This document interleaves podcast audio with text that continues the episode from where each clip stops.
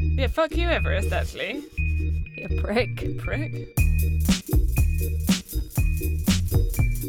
Hello, welcome to an episode of What Hey. a Way to Go. 32. Three. Three. 33. Three. Welcome to episode 33 of What a Way to Go. This is a podcast about unusual deaths, near misses, and bizarre stories. Indeed. We are your hosts. I'm Eleanor Gamer. I'm Sarah Austin. Uh, and I'm Claire Daly. And I just saw Angela Griffin run through the station. Did Do you you? remember her Was in she the 90s? running? Was she in Coronation Street? yes, Yes. Like a very 90s TV person. if I'm thinking of the right person. who I think probably went out with Darren, not Darren Osborne. Who- Who was the like the le- the womanizer from the 90s? Oh, Paul Danan. No. No. Daryl, God, his sorry, my anecdote is like immediately gone very badly. the more you talk, the more I realise you did watch a lot of soaps when you were younger. Well, well, no, I didn't. I never watched Coronation Street, but you knew of Angela Griffin or Griffith, maybe. Fucking hell. We've lost all the American listeners already, so just carry Shall I on. just start again? Anyway, an old actress from the 90s. Just saw her running through the station like just now. She looks really good for her age. She's she's aging incredibly well. Good. Reverse aging, Benjamin That- Button. Is my story of the day. That is Claire's big news. Well done. You've had a great day, clearly. What a great day. Just looking at things, taking it all in. Getting Getting, wind getting a little bit cold. Yeah, got quite cold. Nice. Um, how are we doing? I tell you what, actually, I'm at least seven percent improved in my day to day life because I've got new cats. Hmm. Um, for Mm. the listeners, The little lads. that don't follow me personally, because why would you? That's weird. That's not weird, but why would you? I'm not interesting. Um, I got two new little cats at the weekend, Roy and Lenny, and they're absolute idiots, and they're amazing. And Daly and Els met them on Saturday, They're so beautiful. and they just make my life, So tiny. yeah, make my life a lot better. Um, so I'm just yeah, I'm, I'm I'm improved. My mood is improved. Maybe I'll put a little pick up on Instagram. What a way to go! I don't need an Yeah. excuse. I'll just put it up there. They are good. All right, shall I, get, shall I, shall I talk to you? Shall I tell you a story? Tell us a story, Daly. I'm slightly worried that one of you might have this as well because it's quite of the moment. It's Okay. quite du jour. Mm. Mine's not that recent, but it's within. Okay, mine's like last week. Oh, Mine's no. all. Mine's. T- Ooh. yeah. Ooh. Ooh. Can I guess what this is? Yeah. Is it something to do with toothpaste? No. Oh. I heard a headline on the news the other morning and I thought I should listen to this because this might help me for tomorrow. No, it was literally yesterday. This might help me for tomorrow, but then I just turned it off because I had to go. and I'm sure it was. cool, cool story, bro. Angrily turn the radio off. I've got to go. I can't Not listen to now! this. I think it was something about someone being saved by some toothpaste. Then I tried to Oh, Google man. it, but maybe I just misheard it. I don't know. That would be good. Let's, well, We'll put a pin in that and come back to that one sure. day. Yeah. Um, no, I would like to say that I remember, but I don't remember. So tell us. Well, I'm going to tell you about the fucked up world of climbing Everest. Oh God. Oh, this is. Oh, I, yeah. It is unbelievable. I have really That- gone on a journey with this research. Photo gave me heart palpitations. Horrible. It's Absolutely Awful. horrible. horrendous. What photo? So, well, let me tell you, Ours has been busy. Eleanor Gamer, let me tell you, on the 23rd of May, I'll just get my notes. I've actually had to take my glasses off because I can't wear my my headphones and my glasses, so I might just have to hold my papers really close. All right, Nana. Either, hang on, I've got a way to do this. Talk amongst yourselves. I'll just put my glasses on over the headphones and I can look like a total Nerd. lunatic. All right, okay. So, on the 23rd of May, yeah. last week, this time last week, last Wednesday, a photo went viral because it showed a long queue of, of hundreds of climbers in a row waiting to get to the summit of Everest. What? So, like, queuing up back to back, not back to back, back to front, Back to back front queuing. queuing, queue, just queuing, tightly packed queuing, waiting to summit Mount Everest. And it went totally viral. So it's an astonishing photo. Um, it was taken by, so here we go, striking photo taken by Nirmal Purja, um, went viral. It showed more than 100 climbers waiting, some for up to 12 hours, for a turn on the summit. No, that's horrible. hmm Um, and on that day, so on the 22nd of May, when he actually took the photo, more than 200 people reached the top of the 8,848 metre peak that day. So I don't know how much you know about Everest. Big. It's massive, it's fucking huge. um, or much about like climbing it or anything like that. I, I knew Quite very, hard. very little, and I've found out loads, and it's all absolutely fascinating. But given that it's the tallest mountain in the world, it would be easy to assume that its summit would be one of the most isolated places in the world. Yeah. But it is literally a queue. Is it has it always been, or is that just because it's more? Well, I no, read, it obviously hasn't always, always, but I read something this week about that. Yeah. I hope I'm not treading on any toes. No, no. That said that um, there's been this really big surge in people doing challenging fitness things. Yeah. Mm-hmm. And it's like a real popularity craze.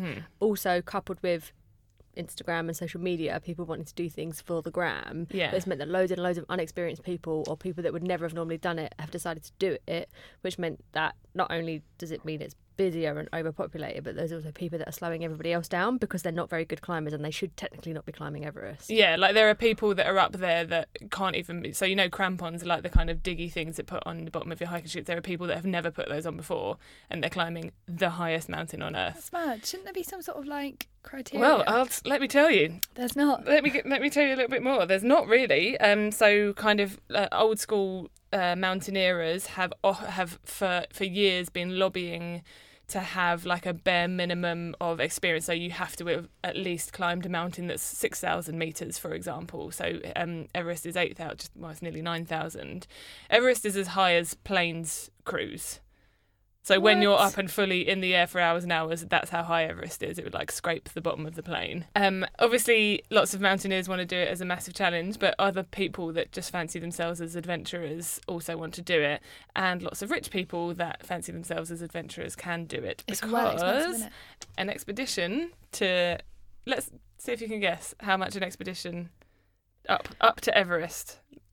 I can. I'll take a range. I've got a range Twelve thousand pounds. higher. It, it can go, get up to the hundreds of thousands, can't Uh. It's, it? well, the highest I've seen is sixty-five thousand dollars. Okay. Um, but so between thirty thousand and sixty-five thousand dollars. What average Joe has got that kind of money to Not splash no around? average Joes. No average Joes have got that mon- kind of money to splash. But it around. can't. I mean, you can't have that many upper to middle class people that can that are doing this. Like, sh- I don't. I don't know. I There's don't know. enough. There's enough people that are doing it that want to do it. Bloody hell. Um, and of course, obviously, because it's an incredible income source for tour companies and the the the kind of local, not Sherpa companies, because Sherpas are the people, but the, the local tour operators, a massive source of income. So there's loads and loads of competition. So there's like prices being cut left, right, and centre, more accessible to people. Loads more people are doing it. As you say, like that kind of that kind of adventurer lifestyle, getting things for the gram, getting things to like prove that you've done it. It's a it's a total shift in kind of the generations of people wanting to climb Everest. Um, do you want to take a little guess at how long an expedition up to the summit of Everest will take you? It's a long time, isn't it? Because you have to like stop at levels Yeah. to acclimatise, don't Two you? weeks. Mm-mm, I, higher. I would say like two months. two maybe. months. Yeah. yeah, So basically, when you're climbing Everest, you kind of the first step is a nine-day trek to base camp. Base camp's about five thousand meters, and that's where everyone starts for their proper proper trek. So that's nine days just to get there, and then basically you spend about three weeks, kind of like doing circuits up to higher camps because you have to acclimatize because obviously there's a massive difference in pressure massive difference in oxygen levels so you would just get instant altitude sickness and fatigue and die basically unless you did this so you kind of spend two to three weeks like climbing up for a bit staying in these camps for like four nights five nights back down to base camp then up again and back down to base camp and then you have like five days recovery at base camp before you go up again for the proper summit attempt so then when you finally do go to the summit attempt, like you you go up and you stay in two or three different places on the way, and then you stay in this camp called South Cole, and then the summit itself, you, it kind of takes you like a whole 24 hours and then you've got to get back down the other side so basically it's just like incredibly long Sounds a bit boring, if I'm honest. i think it sounds amazing but i it's it would be i mean i would be fucking shit i'd walking, be isn't so it? bad at it um but you you know you're at the high, you're walking up to the top of the world squares i don't think well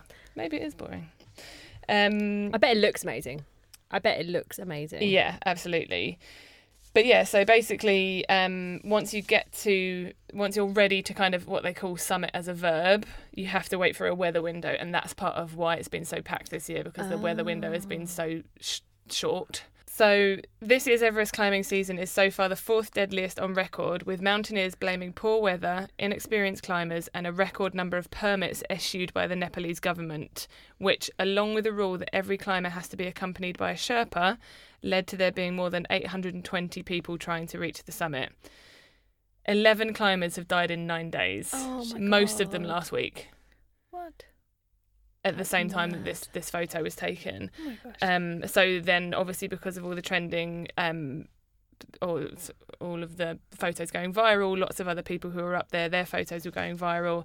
Um, there is a filmmaker from Ottawa called Elias Cycli who is who also posted a haunting photo from the same day of Everest climbers stepping over a dead body as they queue for the summit.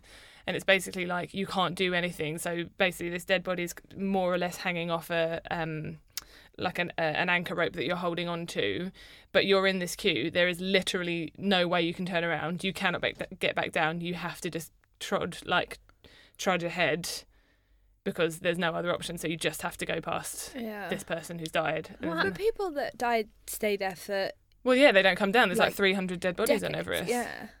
Does that? do- I mean, I get that bit. I think I knew that bit. But does it not get moved? Like, will that dead body always be in that I guess ascent? it's, But- it's risky for them. I guess. Yeah. Like, who's going to take? Because so many are like in an ice cave or hanging off a crevice or like what Yeah. someone. Could you're not going to be able to so the the the weather window so let's take this example right so this if you imagine the queue is along this really um, thin ridge um, so the ridge is only wide enough for one person to stand at a time so the queue is going like completely um, packed tight along this ridge of people just moving forward and basically the body is like hanging off here there's no way they someone heading up to the summit isn't going to be able to like take No. that body with them and there's no equipment that's going to be able to get you round any other way or do you and not it- come back down that way? no you, you have to just go forward and you come back down the other Oh, side I basically see. and there's no like any any weather window that it's going to be safe enough for some kind of like rescue attempt or you know recovery attempt that's going to need the entire thing to be clear it's just it's not going to happen Mm. basically it's not going to happen that's awful it's like a it's a horror show It is, basically yeah. it's really horrible Because also, in theory, does it mean that that person died in front of loads of people too? Yeah, yeah, yeah. People have said so. There's this the, what they're calling the dead zone above a particular height because basically there's absolutely just not enough oxygen to breathe while you're up there. So you have to have this is fairly standard. Like a lot of mountains will probably require you to have oxygen canisters, but because then people are waiting for 12 hours, they're using up all their oxygen. They're getting completely fatigued. They're getting they're just they're dying from exhaustion and lack of oxygen. Um, and it's been someone referred to seeing someone die in the dead zone of just like sitting down and not getting back up again, like sitting down with exhaustion and never getting back up again. Um, so there's all these kind of factors, there's all these combinations that are causing people to keep dying. Um, so there's loads, there's kind of politics around it because there's lots of kind of admin and government control and permits. Permits are like eight thousand dollars.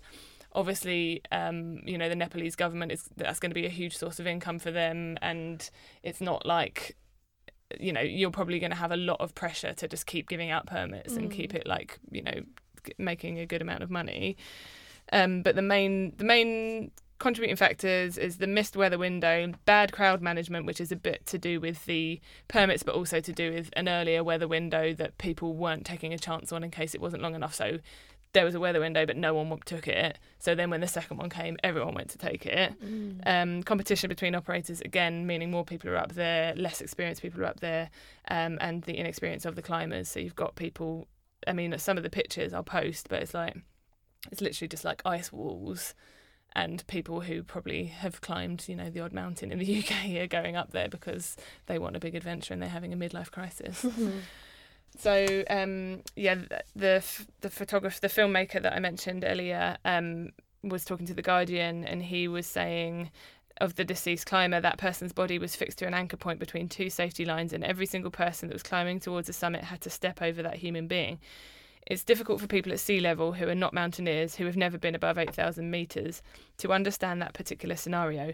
When you're on Everest and you're in the death zone and you can barely think, it becomes a very complicated situation, and you realise in your mind that your fate could be the same.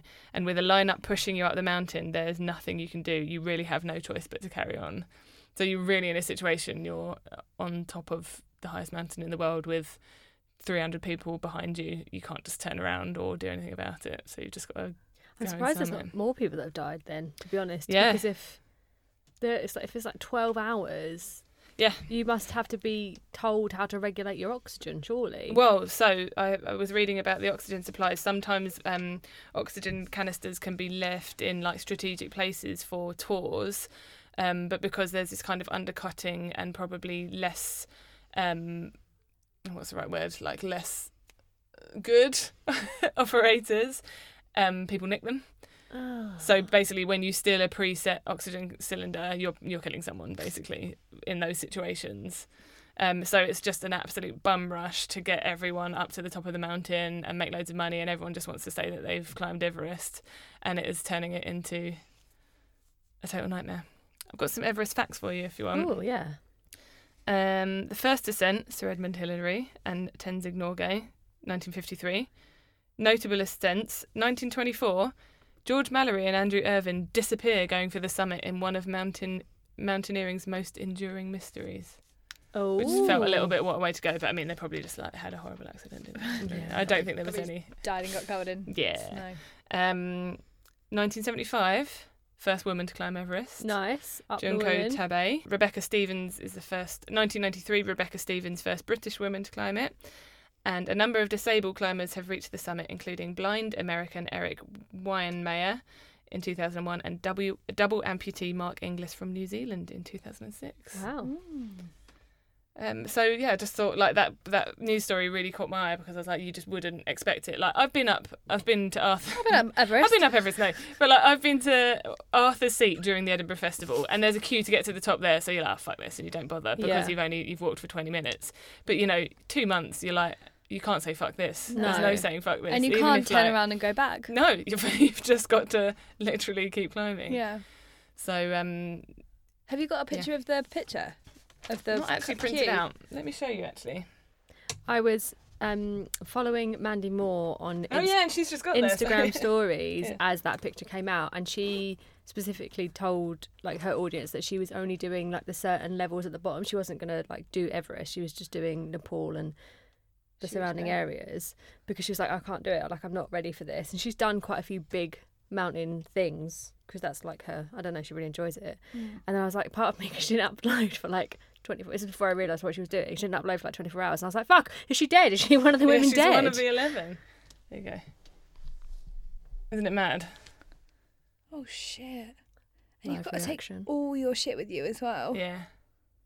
Oh no, that looks horrible. And those poor Sherpas, like a lot of the deaths will be Sherpas as well. Yeah. You know, they do it for a lo- for a living. That's their Yeah. income. That's the fucked up world of climbing Everest. Thanks. No desire to. No, I mean, the f- I think it would be amazing, even if Squares thinks it would be No, boring. it's And I not. think it looks incredible. it's not that I think that because also Mandy Moore, the stuff that she was posting did look incredible, and I'm sure that it would be amazing to see. It's more the repetition. Like I Oh, don't think like, that I yeah. don't think that I would enjoy the acclimatizing type thing. I think I would enjoy the climb. I think that I'd enjoy the views. I think the thing, but I think that I would get bored of the monotony of doing the same things Yeah. over and over again, rather than I'd get bored of climbing Everest. I don't Yeah. think anyone could say that. I also get quite annoyed um, by snow. So- You get So, annoyed yeah. by snow. Yeah. It's just wet and cold, isn't it? I've yeah, I'm I get it in like on in day to day life, like outside when you're just walk, trying to get somewhere and it's stopping you. But like up a mountain, it's the best. I mean, I've never. I'm in a real minority here. Mm, you do. I love a thought I snow was in a group holiday. of mountaineers. Absolutely not. I like mountains. I just don't like big ones or necessarily snow covered ones. Mm-hmm. I like hiking. I actually don't. Yeah, I don't know. I like the views. We I don't just carry you on our shoulders. Yeah. Helicopter one of you up those, there. Um, what are those chairs called? Sedan chairs. I also love that. Up the mountain. I just, I just don't know if I'm going to go to Everest. That's all I'm fine. saying. Fine. I mean, it costs 65 grand, so probably not. If you won the lottery, would you do it? No. No, because of all this. Oh, I just climb like some nice, I climb some Alps or something. You don't need to go to the top of the world. Do something you can go up and down in like three or four days. Get to the Mm. top, get back down. No other, not too many other people around. Fine. Not Everest. No thanks. Take that, Everest.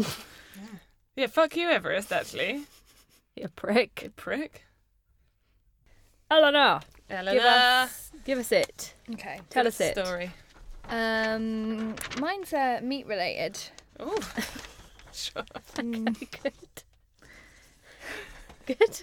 So, um, we've said before that we don't eat meat. Claire eats meat. Yeah, Fine. She can do it if she wants. Choices. All she choices. irons. She eats meat. what do you want from her? I'm a woman from the 1950s. Hmm. Is that what the only two things that women did in the 19th? Basically, yeah. Well, they couldn't go to work, could they? No, couldn't vote. no, no. I think they could. I think they could vote Had they? in the Yeah. 1950s. I thought it was like the 1960s. I mean, I'm not a suffragette, so No, I don't th- quote me on it. uh, 19 tw- 18. 1918 was Didn't we when- just have 100 years of the vote? Yeah, yeah, yeah, yeah. For fuck's sake. 19. was when. What but year you- is it? Can we but cut you, this? you had to be married, didn't you? And over like Oh yeah, Quite. maybe. So I think like votes for women from 18. Don't know when that came in, but anyway, essentially, Cut this. this is nothing to do. Again, with no our one's tuning in for the facts. story. No. Um, that should be the tagline of this whole podcast. Yeah. What a way to go! No one's tuning in for the facts. Um. So this is just a story of some some meat done good. What? meat done good. I assumed it would be killer meat. No, Oh. the meat's the good guy in this story. Where is this going to go? Do you just mean animals? No, because meat. that's not the same thing as meat. I don't meat is. I don't know. You vegans. She's not vegan. Don't call her that. I'm not a Okay. vegan. We've had this conversation. I cut it all out of one of the podcasts. I'm not going around that circle again. Sorry. Do go on. Uh, so, this is a story about a man called Chris McCabe. Uh huh. He is a butcher, Oh yeah. and he'd been running a butcher's in Totnes for 30 years when one day in December 2017, the day started out like a normal day at the butcher's. He was Butchering. butchering, yeah. But he needed to get some more lamb shanks. So he went to the um, big old walk in freezer. Oh. Um, it was like quite cold. Hmm. Yeah. Yeah. You would think It was minus 20 degrees in there. in that freezer. Do you, rec- what's colder, Everest or this freezer, do you reckon? Great question. I reckon Everest because people get frostbite on Everest, but let's find out. You'd get a frostbite at minus twenty, wouldn't you? Yeah, if you were there for long enough. He gets frostbite in the freezer in Short Circuit One, Great. and that is Very- definitely not Very good point. as cold as minus twenty. Um, do you know what? It's a tie. The average summit temperature is minus 19 degrees, Oh. plus or minus two. That's Oh, not okay. a tie. That freezer Well, actually, tips all right. Uh, it to the Hold on. post. Shit. colder. Fuck Everest, mate. This is actually more hardcore. Fine. Um, so he was barely through the door of the freezer when he heard a big old slam behind him, Ooh. uh, and he turned around to find that the huge steel door had shut.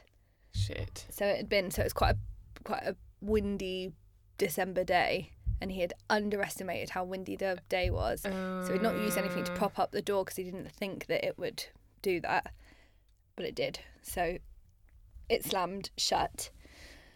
Um, so he thought, no worries.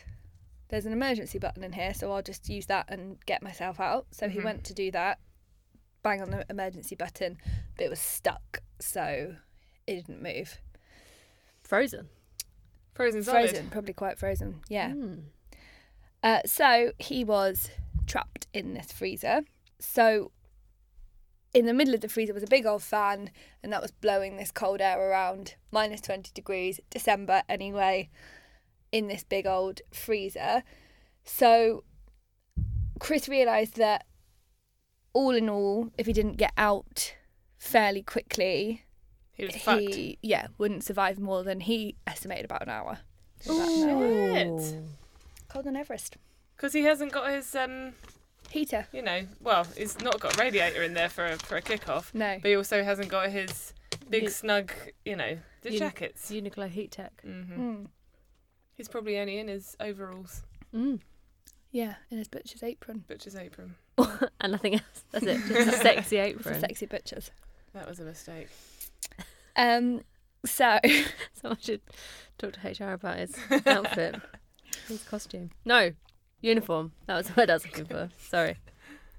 So to make things worse, the freezer was 50 yards from the back of the shop. So he knew that even if he banged on the door or yelled for help, no one was going to hear him.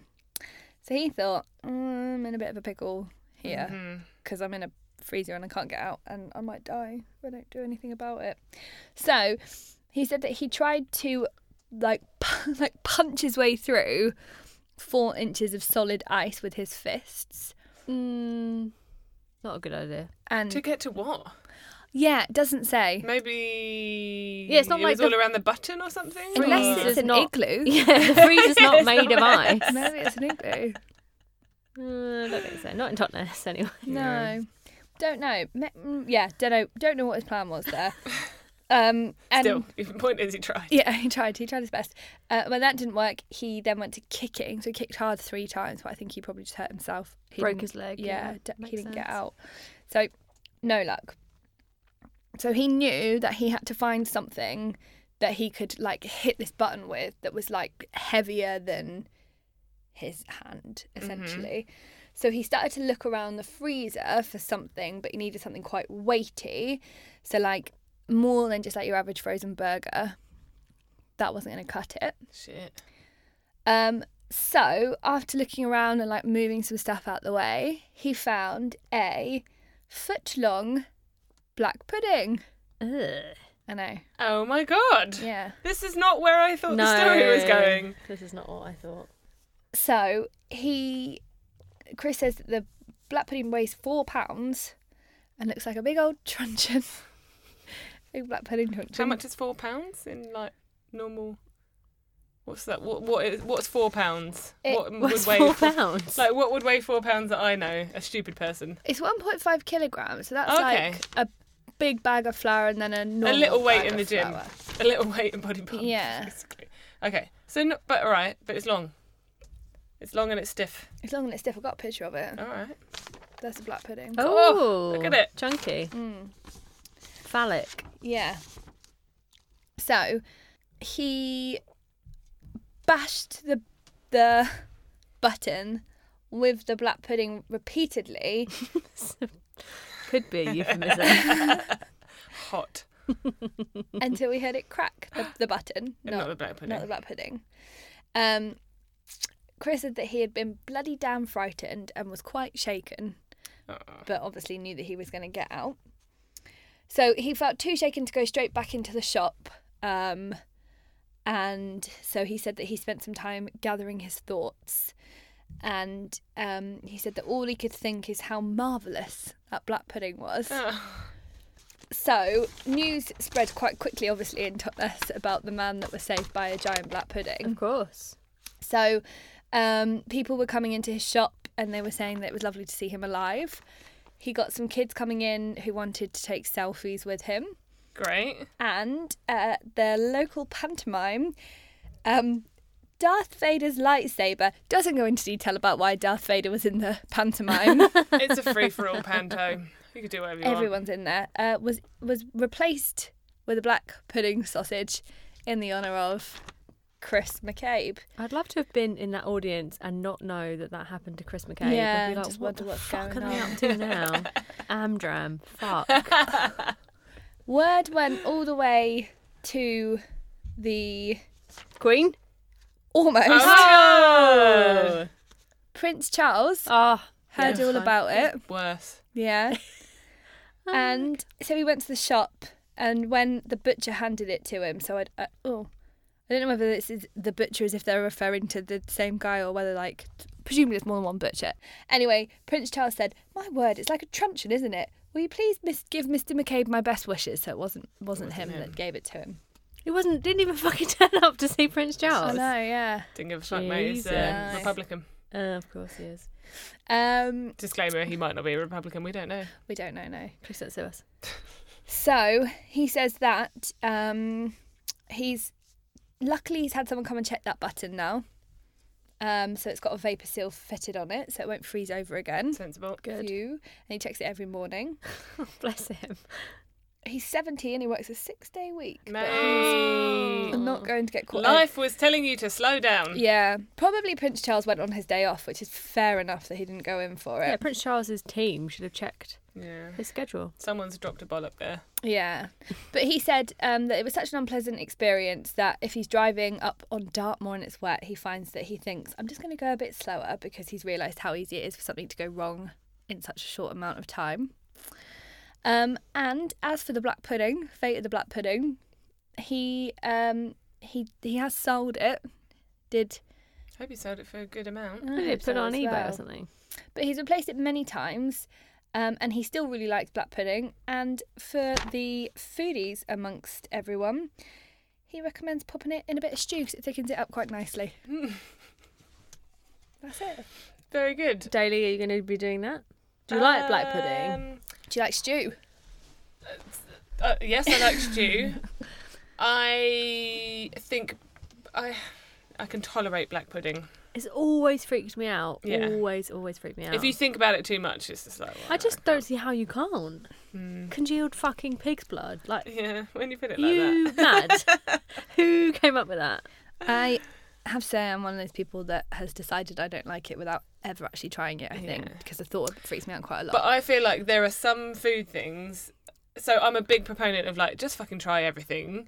But I do get like I'll try everything. Food and otherwise. Sweet. Climbing Everest. I'm not going to do that. um, I but so I would always try any food, but I totally get some things why people don't want to try them. Black puddings were one of them. Mussels is another. Like I get it if you don't want to try mussels, they look fucking weird. Yeah. Slimy guys are rank.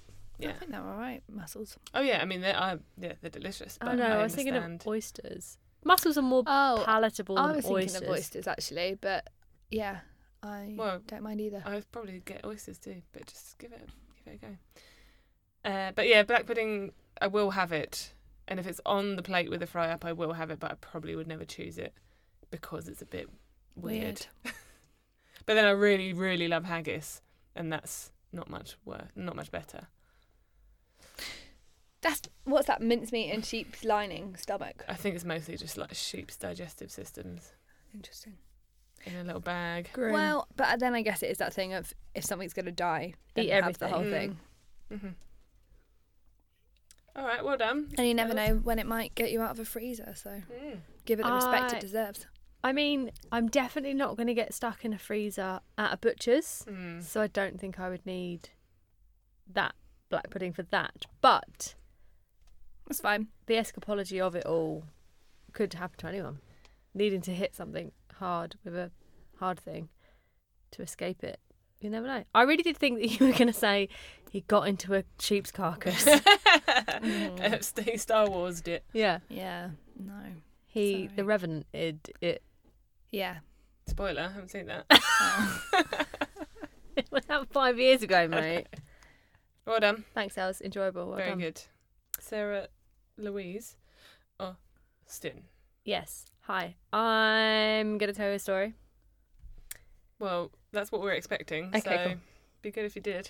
Um, it is a bit sad. Sorry. Okay.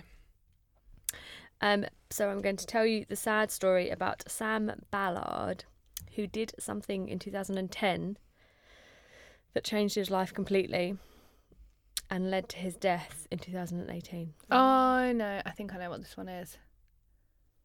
Should should I say? Yeah. D- Is it to do with the slug?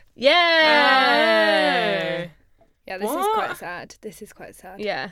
I don't go into too much sadness. Um, so Elsa knows this story. But in 2010, Sam was drinking with his mates in Australia.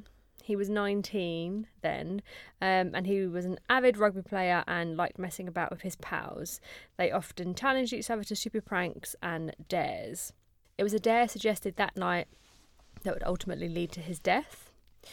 So whilst, whilst he and his pals were drinking in the garden of their friend Jimmy Galvin, a slug began crawling across the concrete patio at the home in Sydney. So Galvin's actually quoted saying, "We were sitting over here having a bit of red wine, having a bit of a red wine appreciation night, trying to act as grown-ups, And then the conversation came up when the slug appeared should I eat it? And everyone said yes. Eat that slug. Do it.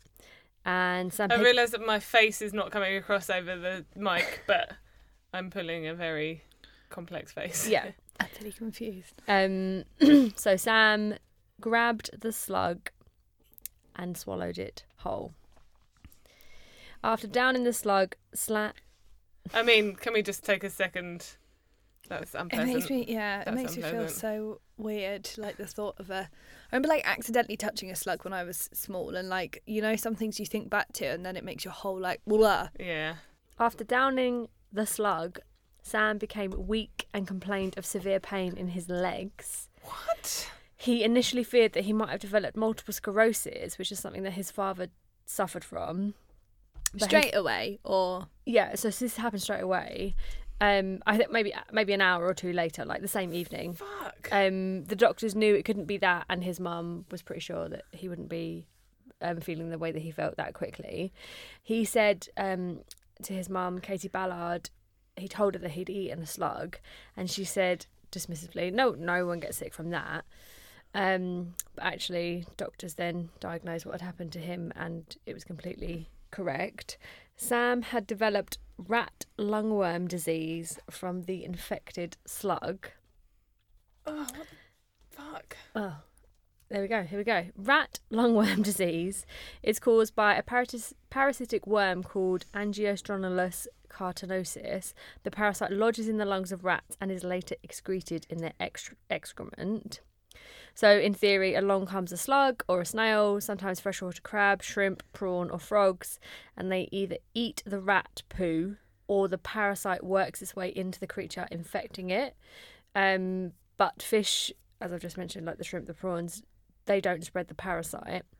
Humans can be infected if they eat the raw or undercooked contaminated animals or vegetables carrying unseen snails or slugs that have not been thoroughly washed. Oh, fuck. So, like, when I first read this story, I was like, oh my God, this is a mad story. How weird. But you think about the potential of us having produce in our home that has snails or slugs in it. Yeah. It's fucking massive Massive. you would never obviously a lot of the stuff that we buy has pesticides on it but not all of the time and especially if you make make it grow it yourself like Yeah. that happens more and more lots of people doing little vegetable gardens in their garden it could easily happen Yeah, my sister used to like eat nothing that my dad grew because she was always worried there'd be like a slug in it. really Wow, I Sarah might was be. onto the right thing I might be overegging it. I feel like there was a bit of a thing around like if we knew it was grown in the garden, we'd be like, oh no, like don't Oh, eat it's it. dirty. and Without actually- realising that's much nicer. like than- the best thing. Yeah. Yeah. Like now I'd be like, yes, I'd have I'd a have it vegetable all. patch.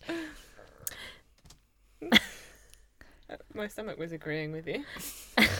it's a slug in there that's why. Whoa! No. We're having an argument there. please keep that in I will, if, please. I will if you can hear the uh, hear it. Um, drinks can also become contaminated with worms if left open for snails and slugs to enter. Careful with your drinks, lads. Unlike in rats, the worm's life cycle is not completed in a human. So instead of passing through the digestive tract, the worm larvae, larvae, larvae, can get lost, go to the brain, and it will stay there. The parasite is not passed from human to human. When it gets to the brain, it's when you can have eso eosinophilic meningitis, which is inf- inflammation of the membrane surrounding the brain and spinal cord. Most cases of rat lungworm disease are typically mild and often people make a quick recovery. But in some cases, like Sam's, the disease can cause catastrophic damage. So, soon after the diagnosis, which happened quite quickly after he ate the slug, um, Sam fell into a coma. He woke up Sorry, how long after e-, you at the slug?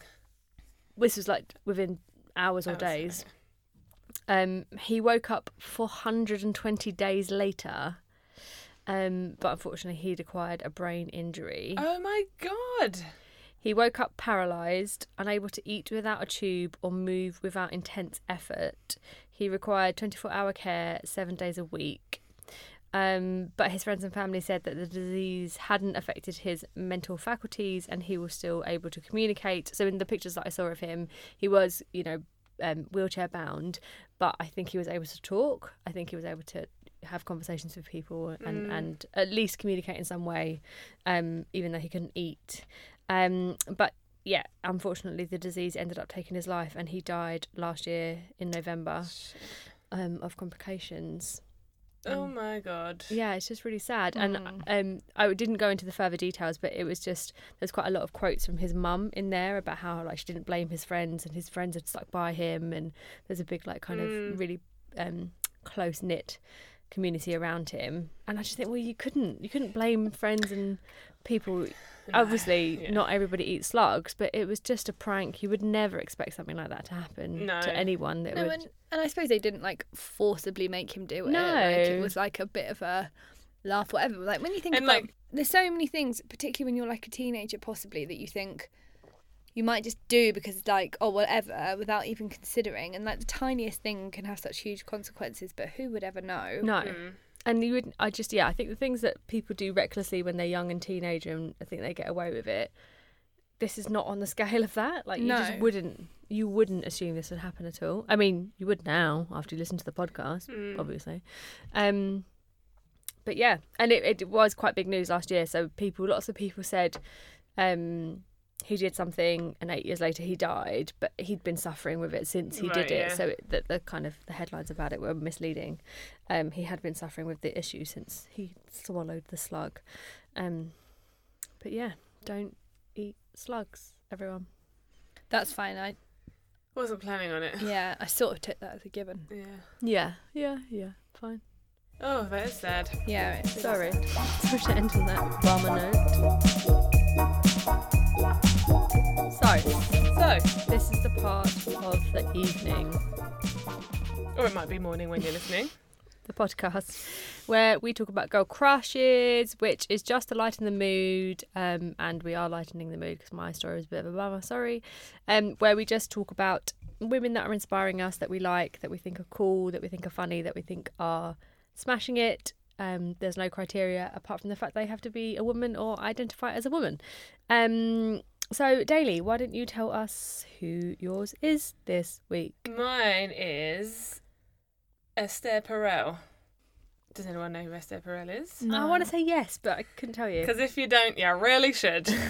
so she is a Belgian psychotherapist who is no- probably best known for her books and her podcast. And she is all about sex and relationships and mostly about long term relationships, monogamy, intimacy, eroticism Just do the love languages. Is this her? not that I know of. Um, but she's written a book called Mating in Captivity, and she her podcast is called Where Should We Begin? That's And what it it's- is. yeah. Layla, who I keep fucking, or you, we keep mentioning on this podcast, Layla listens to that and she's recommended it before. It's so good. Yeah, Oh my god, it's that's so good. what it is. Yeah. So where should we begin? Is Esther Perel's podcast, and so she's a she's a relationship psychotherapist, basically sex and love s- psychotherapist, um, and she her podcast is real life couples therapy sessions. So actual couples and their actual therapy sessions and everything that comes along with that.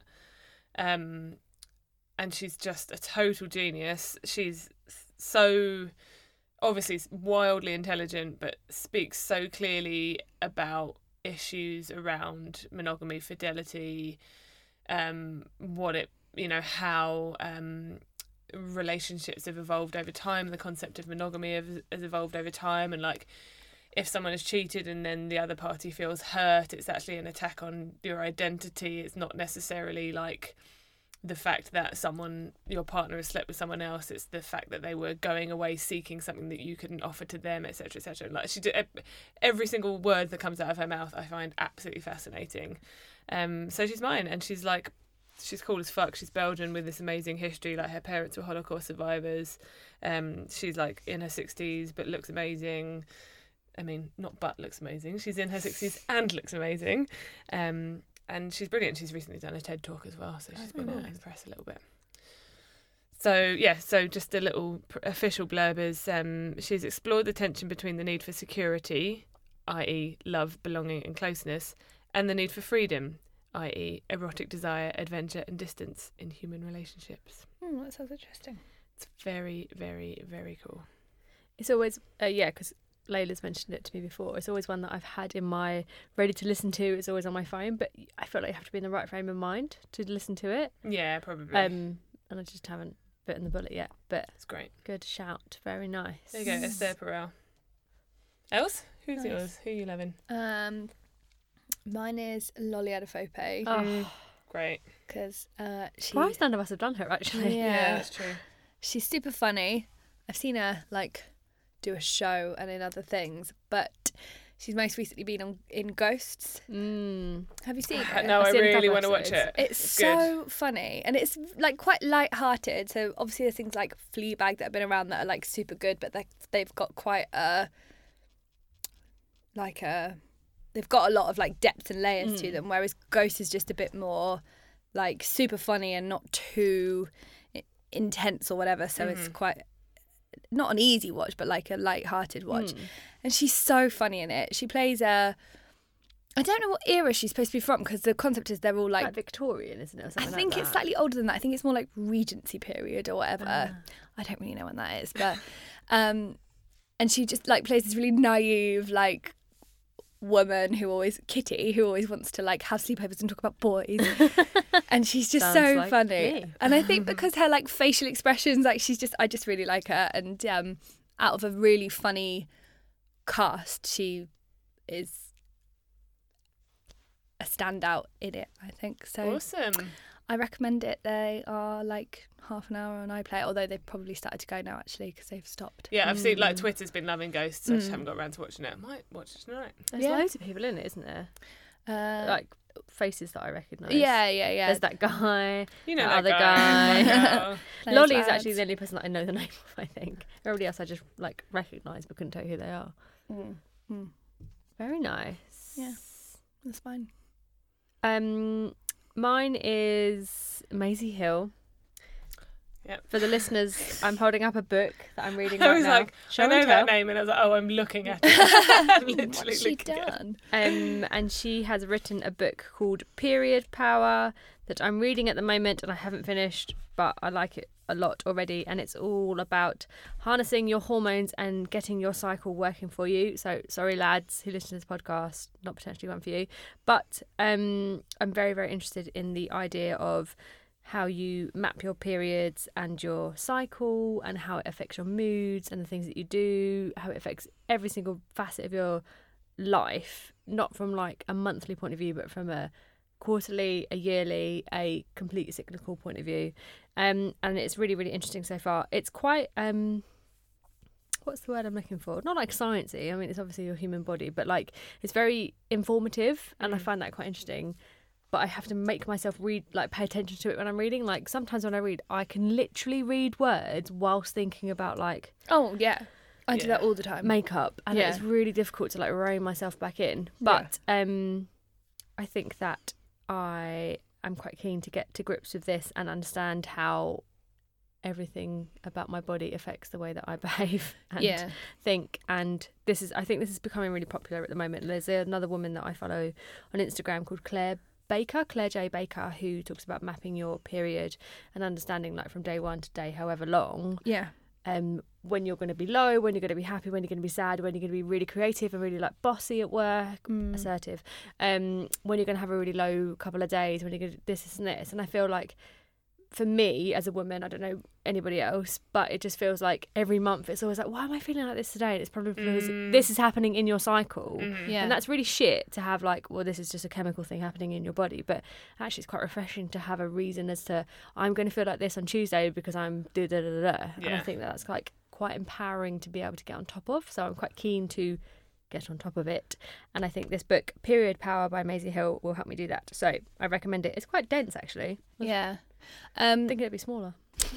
I massively agree. I think it's really like it's really important because of all the different ways that it can make you feel. And I really recommend an app called Hor- Hormone Horoscope, which basically does that, but obviously not in so much detail. Um, and it maps your cycle, and then you like go onto the day, and it will tell you like you might be feeling like this today because da da da da. Sometimes it's a little bit like Teen Vogue in their language, like, oh, you'll be really attracting that honey today. So, you Hey. A little Um, bit Teen Vogue. I feel like we should all be a little bit Teen know, Vogue. we should all be a little bit Teen Vogue, but it is really important. And like, I said, like, I was feeling a certain way, and I was like, said to Matt, and I was like, but I looked at my hormone horoscope, and he was like, is it not a little bit, um, what's the word when it, when Oh yeah, it's like a Um, self-fulfilling. Yeah, thing, yeah, yeah, But I don't think it is because quite often I'll be feeling a certain way and then I'll think, oh, I wonder if it's because of this. And then it will really marry up with what it's saying. And it doesn't, like, it's not always 100% because obviously, like, in your life, there's lots of other things that might be going on. But I think for me, especially those days when I'm feeling like super quiet or like really anxious about something or like just really unconfident, it's quite reassuring to then look at something and be like, you might be feeling like this, and this is because your hormones are doing that at the Yeah. moment. To be like, okay, that's understandable. I'm going to keep myself a little bit quiet today. And if I don't quite feel like doing this, it's not just because of X, Y, and Z. It's also because this is happening to you. Yeah. I really agree with that actually. I've just um again, Layla, Layla, can you get out of my brain please? um she recommended this app to me called CoStar, um which is not focused on periods, but it's about like horoscopes and your moon is in Uranus and stuff like that. Like but when you're born and da da da da. So it is horoscopes, but it's a little bit more in depth than that. And I am like interested as fuck in stuff like that, but also skeptical as, skeptical as fuck. Um, but I really like looking at this because, like you said, it's not that it's a confirmative bias thing. It's a I'm feeling a bit weird. Let me see if there's anything that I can like. And I think that with stuff like this, it makes me compartmentalize the way that I'm feeling about a certain thing. So I'll look at something like this and I'll be like, I'm feeling like this today.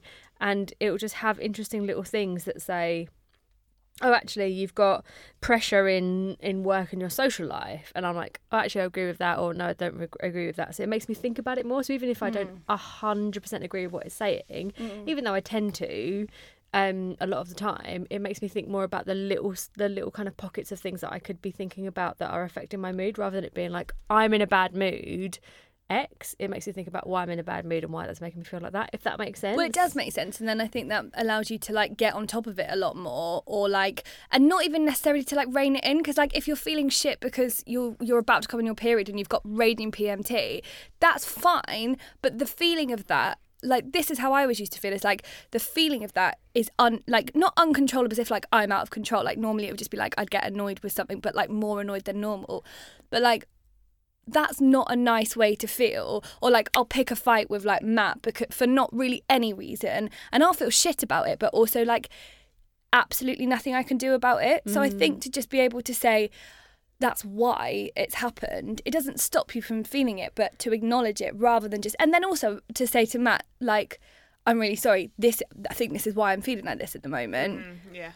is much easier than just being like, what the fuck is wrong with you? Or why am I feeling like this? Because it's never a nice way to feel. And it's really horrible when people are like, oh, I didn't know, so she's got PMT. It's like, yeah, I fucking do, because it's a real Yeah, thing. And that's this yeah. is how it's making me feel. So, yes, I do. But Yeah. just get on with it. And I will probably be a bit ratty today.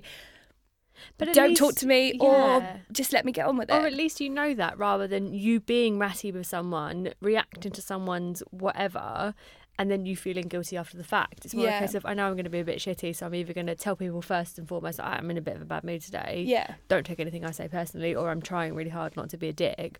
Or you just won't have those reactions because you know it's coming up. And I do feel like you're right. Like, Throughout history, it's always been, oh, she's on a period, she's got PM- PMT. And it's like, yeah, we can't fucking help it, Yeah. everyone everyone. This is just part of being a woman or having a womb or being born with these things inside of us. Like it's just the way that it is. And I don't think that reading a few horoscopy things like is a bad thing. Like if you Not could at all. just If it's a use, if you find it personally a useful tool for you to work through the emotions that you're experiencing, it's fucking great. Yeah. Like, why the fuck not? Yeah. I, there's this other woman that I follow, Laura Jane Williams, and she's started like mapping her work weeks or like her working, like, you know, April to April is like the financial year. She started mapping it that way so she understands her money. And then she's also, I think, un- like mapped in when she's ovulating and when she's coming on a period and doing stuff like that. So she knows when she's going to be really fucking powerful, when she's going to be really like driven, and when also she just needs to be away from people. Yeah. I feel like if I could I, yeah, if I could live my life like that, where I'm like, this week I'm going to be amazing. I need to be in the office. I need to be seeing people. I need to be mingling with people. This week I need to be in a fucking hole. Like I Yeah. can't see people. I don't want people to look at me. I feel like my life would be better. I feel like I don't think as women we can do the same thing every single day and expect the same results because we're fundamentally different every single day of the month potentially because of our cycle. Like I feel like there's things out of our control that happen to us Mm. that we can't potentially anticipate unless we get to grips with things that are understandable, i.e., what Maisie Hill's talking about in period power. Hmm. I just find it really fascinating. And if it makes me a better person, self improvement is a hobby. I'm all for it. And I, but I also think if you if you don't if you don't have the luxury, not a luxury, but if you can't m- map your month like that because Oh, you don't yeah. have a job that allows you Most to do people it, can't. most people can't. It also doesn't mean that you're not capable of doing the thing because you know, like some people can be like, well, it's that whole thing of like, oh, she couldn't possibly make a rational decision if she was doing this, and then uh, so I guess it's that thing of being like, I can make a rational decision Oh, still. yeah. It's just that s- if you say something to me, I might punch you, but I can. Still, I'm still, I'm still capable. Like I still have hold Yeah. of my faculties or whatever it is. And women have been doing it for Yeah. centuries. We definitely can. It's more a case of just having the power to understand internally why you might be feeling like shit or that person's really fucked you off more Yeah. than normal or whatever. And- But I think the thing as well about like at other times of the month when actually you're like on fire, your brain's really working, like you're feeling really confident. There's a lot to be said about that, and it's Mm. quite nice when you're like. I think if I know that I'm going to be like that at like a social, like something sociable's coming up, then I think, oh, Like, yes, good. I'm going to be like Yeah. killing it that day. Yeah, because otherwise I'll be like, oh, I might be feeling a bit weird about this or about uncertain about that, or I might just be like pissed off about something small or something. So, uh, yeah, it's just it's really it is powerful knowledge I think to understand your body in that way because you can't really do anything about it, but understanding it is is important. Knowledge is power. Exactly. That's quite a nice way to end it, I'd say. Knowledge is power. And that is a really great girl crush shout. Yeah. You can And- all borrow the book once I've finished it. Yeah, learning more about yourself and what your body, how your body affects you is Mm, what everyone needs. Yeah, man. Devo. And horoscopes, obviously. And horoscopes. I feel like you're potentially a horoscope skeptic. Well, I don't really believe it, but then I am such a Libra. Like, that's the thing. I'm like, oh, it doesn't really, it's not right, is it? But then when I read a Libra, I'm like, fucking hell, that's me. That's it. That's that's That's that's, us. all the It's a nonsense wrap. that we That talk is about. a wrap.